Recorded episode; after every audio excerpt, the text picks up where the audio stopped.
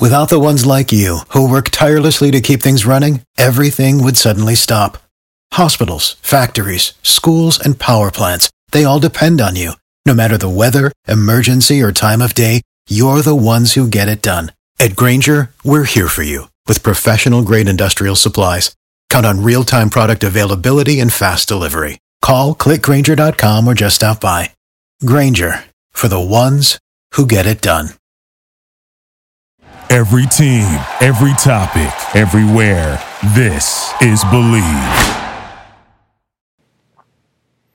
Hello, everyone. This is Scott Reichel, and this is the Betting Bay Area podcast here on the Bleav Podcast Network, the Bay Area's number one sports podcast network, the only place with a show for every team in the Bay Area and more. We believe in our teams. Do you believe? Uh, if you enjoy the show, please subscribe and rate the show on iTunes. We're also available in your favorite directories iTunes, Spotify, Google Play, Stitcher, Luminary, and TuneIn. You can find us at Bleav.com and at Bleav Podcasts on Twitter. And if you want to reach out to me personally, you can find me at Reichel Radio on Twitter. On this week's show, we're going to be looking at the San Francisco 49ers as they head into their Week 6 ma- uh, matchup in the NFL since the Raiders are on bye, and we will look to provide you with all the important information and stats that can help everyone make some money in the betting markets. Now, before we get into the 49ers, a uh, quick recap of what happened last week. Unfortunately, our first losing week here on the show as we ended up going 1 and 3 as it def- it just wasn't a good week. The Raiders ended up beating the Bears outright, and that game went over. And the 49ers, we were right on the 49ers taking care of business on Monday night, but unfortunately, the game went under the total due to some really sloppy play by the Browns. You had an interception on the one yard line. You had a bunch of missed field goals. Game probably could have argued went should have went over, but it didn't. Either or, one and three will look to bounce back with a limited card in the uh, week six of the NFL. But before we get into the 49ers, I'll quickly recap the Raiders, and I'm gonna I'm just gonna come out and say it. I'd like to apologize to Raiders Nation. I know that a decent amount of the listeners on this podcast are from the Bay Area, if not all of the listeners, and I have been relatively harsh with regard to the Raiders, as I thought that injuries to several key pieces, including some suspensions to some other pieces, would be enough to, I don't want to say derail the team, but to prevent this team from having any long term success. And it appears that I was wrong, as I thought the Raiders would have a pretty below average year, and they are currently over 500. So props to the Raiders. They've definitely looked solid and I hope that they end up enjoying their bye week as they travel back from London after beating the Bears last week. So hopefully they will be able to continue their winning ways after the bye week in week 7. However, uh, the 49ers, as we saw uh, last week, were able to take advantage of their bye week as they were able to absolutely destroy the Cleveland Browns on Monday Night Football when they matched up, and they were able to win that game by a score of 31 to 3. In terms of the game this week, they're traveling to Los Angeles to take on the Rams. The Rams opened up at minus 4 as a favorite. Now they are currently down to minus 3.5, and the total's been bet up actually by a decent amount as the total originally opened up at 48.5 and it is up to 50.5 in all the betting markets. So, based on the line movement, the lines suggest that you should be looking at the 49ers and the over. Uh, in terms of, of last week's game with the 49ers, Jimmy Garoppolo was very solid as he ended up going 20 for 29. He only threw for 181 passing yards, but he did have two touchdowns and no interceptions. So it's always a big deal when Garoppolo is being used for the most part as a game manager due to the 49ers' willingness to rely on its rushing attack, which means that you can't afford to take sacks and you cannot afford to turn the ball over. And overall, Garoppolo did take a couple of sacks, but he did a great job of ball, with ball security, and that was a large reason why the 49ers were able to win by 28 points. Now, in terms of the 49ers ground game, which I have mentioned every single week, it continued its dominance on Monday night as Matt Breida had 11 carries for 114 yards. He also contributed in the receiving game, and he ended up having two total touchdowns with one rushing touchdown and one receiving touchdown. He continues to be a great dual threat back, and look for him to make uh, to continue making an impact in future weeks to come. Meanwhile, Tevin Coleman finally came off of the injury list, and he was able to provide a much uh, necessary spark in the backfield. As I can't really say who the starter was. Breida started the game technically, but Coleman did get more carries. So in terms of that, they're kind of a 1A and a 1B combo. But Tevin Coleman in his first game since the injury had 16 carries, 497 yards, and one touchdown. So he was great. The team as a whole had 40 carries for 275 yards and two touchdowns. And if you're doing if you're not doing the math at home, that is 6.9 yards per carry, which needless to say is a lot. And look for the 49ers to continue to lean on their rushing attack moving forward. In terms of the receiving corps, uh, George Kittle, tight end, finally got into the end zone. He had six receptions, first 70 receiving yards, and one touchdown. No receiver once again had more than three receptions, as the 49ers have seemed content to spread the wealth around and to mostly target Kittle as their main number one receiver, despite being in the tight end position. In terms of the game itself, though, Kittle, even though he had 70 receiving yards, he looked like the Kittle from last year. He was breaking tackles left and right. A couple of times he was ta- he was supposed to be tackled short of the line to gain, and he ended up pushing the pile, made a couple of big third down conversions in the second half, and he looked like a man possessed before the game got out of hand, and they simply just stopped throwing the ball together. But look for Kittle to try to continue playing well against this Rams defense, which has, I don't want to say gotten exposed, but it has given up 30 points in each of the last two weeks. So look for Kittle to try to make another impact and to try to get in the end zone once again, as he is the 49ers' biggest threat in the passing game in the red zone. 49ers, as I mentioned before, with Garoppolo with ball security, that carried over to the entire team, as the 49ers had no turnovers. They simply pinned the Browns deep whenever they punted, dominated the uh, the average field position, and they were for each drive, and they were able to let their defense do all the talking as they were able to shut up Baker Mayfield, and they absolutely just they were fantastic. It was one of the most dominating defensive performances I've seen this season, and I expect the 49ers pass rush and their secondary to continue playing well. However, one issue with the 49ers play was some sloppy special teams play, particularly in the field goal unit. Robbie Gould is a tremendous kicker. However, there were some issues on several exchanges in terms of the field goals, and Robbie Gould ended up missing three field goals. One was blocked, one had a bad snap, and one went wide right. So that, that's kind of a trifecta of errors. However, they did finally get it right in the fourth quarter, followed by the Odell Beckham Jr. fumble, and Robbie Gould was able to knock in a 44 yard field goal in the last couple of minutes in the fourth. But one for four from the field goal unit is not acceptable, and they will look to definitely smooth that out over this upcoming week, as they will look to uh, correct any mistakes. As with the Rams, on deck in this division game. You cannot afford to let nine points go off the wayside. So look for a much uh, smoother operation in terms of field goal kicking moving forward on Sunday. However, in terms of injuries, the 49ers are still banged up, and they actually got even more injuries to worry about now. Joe Staley, Pro Bowl offensive tackle, is still out with a fractured fibula. However, joining him on the injury report is fellow starting tackle Mike McGlinchey, as he is out uh, four to six weeks after undergoing after undergoing arthroscopic knee surgery. So he got injured on Monday night, and he will be out for the next couple of weeks. In addition to that, fullback Kyle Juszczyk is also out four to six weeks with a knee injury, and he was actually carted off the field in Monday night's game. So four to six weeks sounds bad, but it looked a lot worse in the actual game itself. So what does that mean as a whole? The issue that you run into is that you're missing two starting offensive linemen and your fullback. And check is huge for the running game, so I have to question on just how efficient this 49ers rushing attack will be moving forward with those three people out. But that remains to be seen. The Rams defense has struggled uh, just pretty much in all facets in the last couple of weeks. So one will hope that the 49ers will be able to keep their rushing attack going forward. On the bright side, though, the 49ers defense was great, as I mentioned before. They had four sacks and they also forced four turnovers. Mayfield ran for his life. Special teams even forced a fumble. Had four sacks. You had one intentional grounding on there.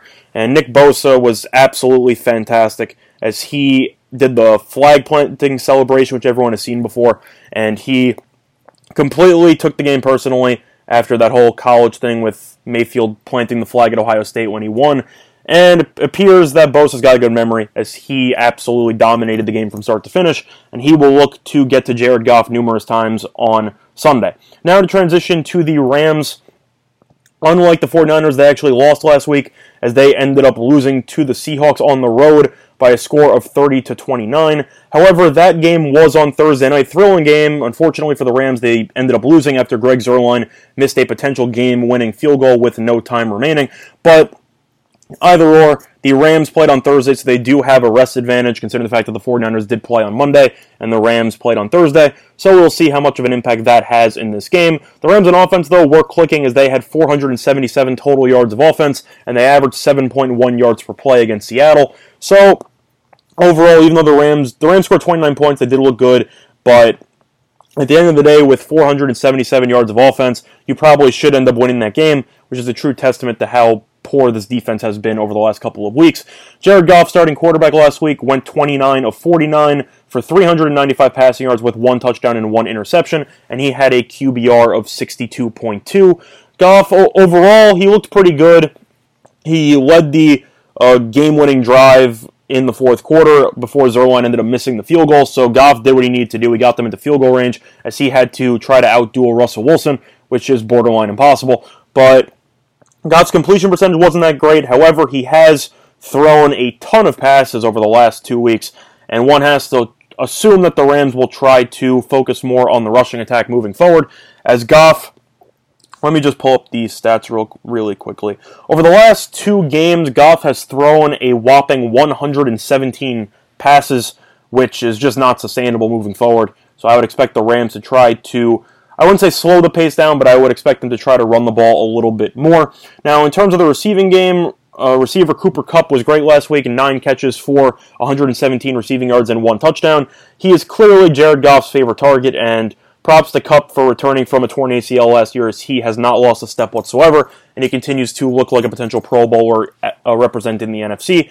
However, one surprise in the receiving corps was tight end Gerald Everett, who had seven catches for 136 yards, and he will look to have a similar impact against the 49ers, especially with Brandin Cooks, who is going to play in this game, but he got a little bit banged up against the Seahawks, and he actually left the game early. So if he is not at 100%, look for Everett to potentially get more targets moving forward.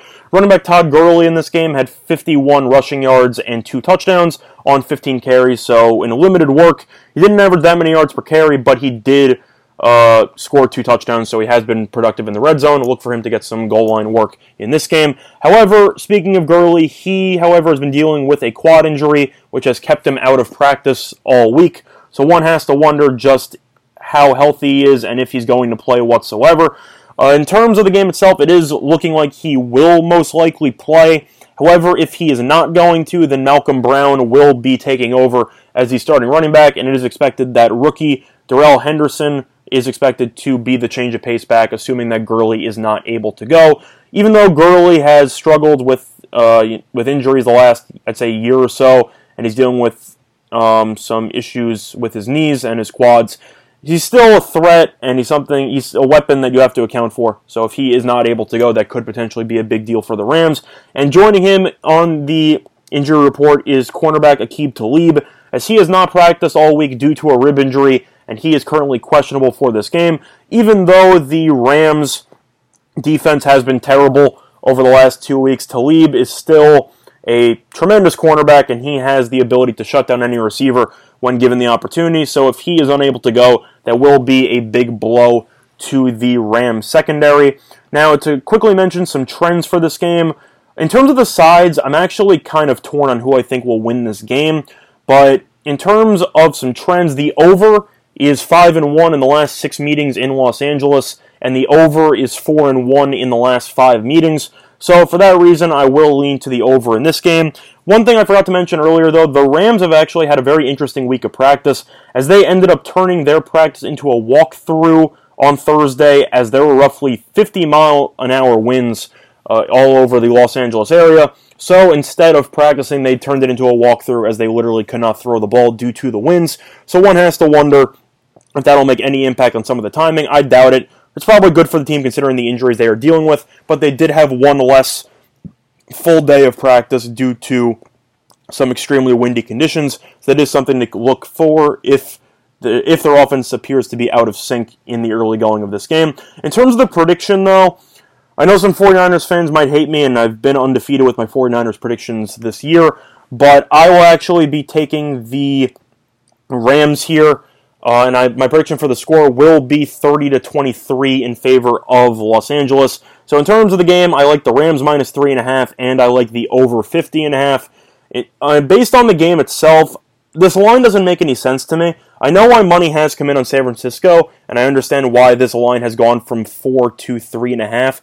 But at the same point, I really feel like the Rams have just looked terrible the last two weeks, and I'm not sure why they're favored in this game. So I feel like somebody knows something. It's one of those lines where I don't really understand it, but I'm not going to go against it because I have faith in Sean McVay. And I definitely think that the rest advantage will pay a huge will pay huge dividends for the Rams. I mentioned it a lot in the report last week how the 49ers had a bye, then ended up playing on Monday night, so they got an extra day to prepare. And Cleveland had to play last week, and San Francisco just looked completely rested, and they completely dominated Cleveland. I'm not saying it's going to be to that extent, but the Rams did play on Thursday, and the 49ers are coming in off a short week on Monday. I think that's a huge advantage for the Rams. I think the Rams should prepare a solid game plan. Gurley, do I think he's going to play? I think he will, but I think he'll play sparingly. I think Malcolm Brown's actually a very good backup running back, and Henderson is a little bit of a question mark as he has not really played at all in his rookie season, but he is a very dynamic playmaker who has the ability to take any single touch to the crib as he did in college at Memphis, and he was absolutely tremendous. So overall, I think even if Gurley is not going to play, I think the four, I think the 49ers could potentially struggle dealing with Goff and all the weapons that the Rams have. But the main issue that I have with the 49ers, though, will, is going to be on their offense. I just question all the people that they lost on their offensive line and in their backfield with Juszczyk as well as McGlinchey and Staley. Staley's been out for a couple weeks, but still, you lose that many key pieces on your offensive line and in your backfield, I question just how efficient your run blocking is going to be, especially against the likes of Aaron Donald. I wouldn't be surprised to see Donald create some havoc in the backfield. I think 49ers are going to throw the ball more. And Goff, based on the fact that they haven't been able to run the ball yet efficiently this season, I expect it to be bombs away. I know the 49ers have a very solid pass rush, which could get to Goff, but the Rams like to run a I don't want to say a West Coast system, but they definitely love to get the ball out quickly and to try to get their receivers in space to create some opportunities uh, after the catch. So, in terms of the total, I think it is high, but I think it's high for a reason. I'm also questioning the total and why it's been bet up due to the injuries and everything like that. Based on how the Rams' defense has performed, I have to lean to the over. And in terms of the game itself, I think it'll be close, but I'll take the Rams at home with the extra rest and the extra layoff. So for that reason, I will be think I will be taking the Rams minus three and a half and the over 50 and a half, and those are my thoughts on the 49ers Week 6 matchup against the Los Angeles Rams. Uh, if you want to hear more about the 49ers exclu- exclusively, though, Bleav has you covered. Check out the Bleav in Raiders, uh, the I'm sorry, the Bleav in 49ers podcast, Force of Habit there, uh, hosted by Rashawn Haylock alongside 13-year NFL veteran Eric Davis. Once again, quick reminder, if you enjoy the show, please subscribe and rate the show on iTunes. We're available on your favorite directories, iTunes, Spotify, Google Play, Stitcher, Luminary, and TuneIn. You can find us at Bleav.com and at Bleav Podcasts on Twitter. And you can also find me personally at Reichel Radio on Twitter. And since I mentioned it before and I forgot to mention it now, I mentioned it before accidentally. If you want to hear more about the Raiders on their bye week and how they plan on preparing to move forward, uh, you can Bleav has you covered as well. Check out the Bleav in Raiders podcast hosted by Brad Williamson, where he will lay out the keys for victory for the Raiders in the upcoming weeks ahead. But other than that, though, that's going to do for this installment of Betting Bay Area here on Thursday, October 10th. And good luck to all of you and your respective bets today. Bye, everyone. Without the ones like you, who work tirelessly to keep things running, everything would suddenly stop. Hospitals, factories, schools, and power plants, they all depend on you. No matter the weather, emergency, or time of day, you're the ones who get it done. At Grainger, we're here for you with professional grade industrial supplies. Count on real time product availability and fast delivery. Call clickgrainger.com or just stop by. Grainger for the ones who get it done. You know, when you're listening to a true crime story that has an unbelievable plot twist that makes you stop in your tracks? That's what our podcast, People Are the Worst, brings you with each episode. I'm Rachel. And I'm Rebecca. We're identical twins who love true crime cases that make you say, didn't see that coming, and we hate the people responsible for them. Listen to People Are the Worst now on Apple, Spotify, or wherever you get your podcasts.